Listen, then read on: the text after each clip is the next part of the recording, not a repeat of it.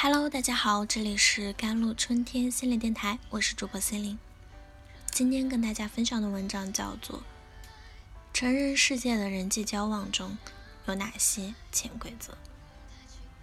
阿雅和同事们参加部门聚餐啊，在餐前预估了大概的花销，谁知道聚餐结束后，每个人都比之前说好的数目多交了不少钱。其他同事虽然心里有所怨言，但却碍于面子，只能默不作声，补上超出的部分。可阿雅作为公司的财务，却觉得这样的局面不仅会打消大家下一次聚餐的积极性，也会破坏同事之间的人际关系。于是跟大家提出了查清楚餐费流水，弄明白为什么会超出这么多。大家也都认同这一做法，在包间里反复核对清楚后，才发现啊，有三名同事趁大家不注意，悄悄地点了十三道菜，交代后厨做好，直接装在了打包盒里，打算等散场后呢，带回给家里人做晚餐吃。这一举动自然引起了其他同事的反感与埋怨，均表示不能接受这种。盖他人以慷的做法，被指责的这三位同事啊，起初如捏不语，后来居然跟其他同事发生了激烈的言语冲突，为自己不断的辩解，认为餐费是大家均摊的，并没有很多。当晚聚餐最终在激烈的争吵声中散去。后来这三名同事在短期内办理了离职，而其他同事在之后。有人提出部门聚餐这样的提议时，都表现出兴趣全无了，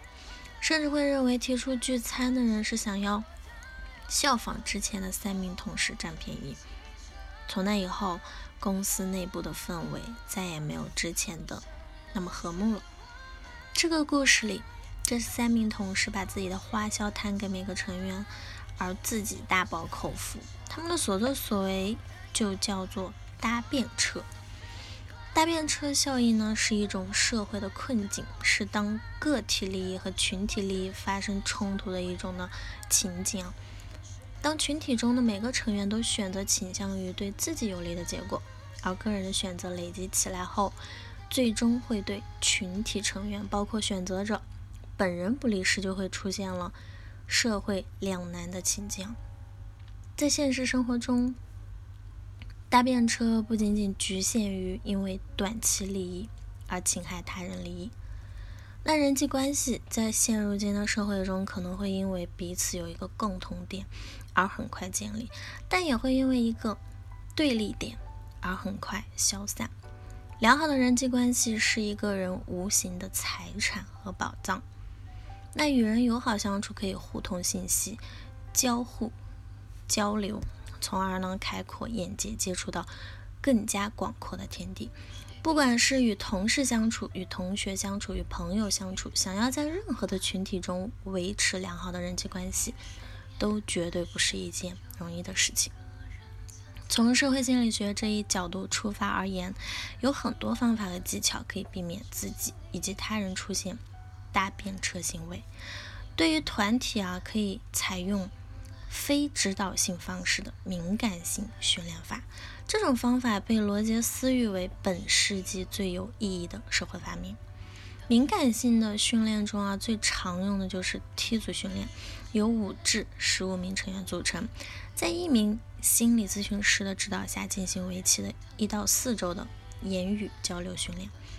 这种训练通过针对某一话题的讨论，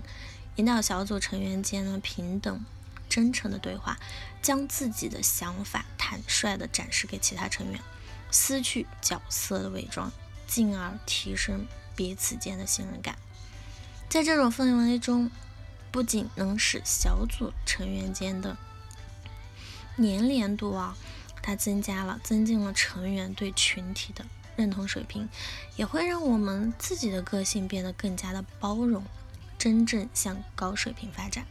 除了小组训练外，还可以通过改变奖惩制度，比如之前某高校推出的在洗手间设置需要刷卡领取卫生纸的机器，用以减少浪费纸张的行为。这一方法就运用了个人主义的奖惩结构啊，清晰的划定了每个人的责任，并且让人们为自己使用的公共资源按量付费。发达社会的一个基本特征就是社会的循规蹈矩啊机制。意思就是，人们的行为在成交的法律以及不成交的道德约束中，向高度文明规范化了。在成人的世界中存在的潜规则就是，没有人会接纳利己的行为，不管最终造成的结果是损人还是损物啊。尽管为了自己的利益最大化做出选择的行为无可指摘。但如何在不侵害他人利益的前提下实现自己利益最大化，是一个需要谨慎思考的问题。地上本无路，走的人多了，便变成了路；而搭便车的人多了，就会变得无车可搭。好了，以上就是今天的节目内容啦。咨询请加我的手机微信号：幺三八二二七幺八九九五，我是 c e l i n e 我们下期节目再见。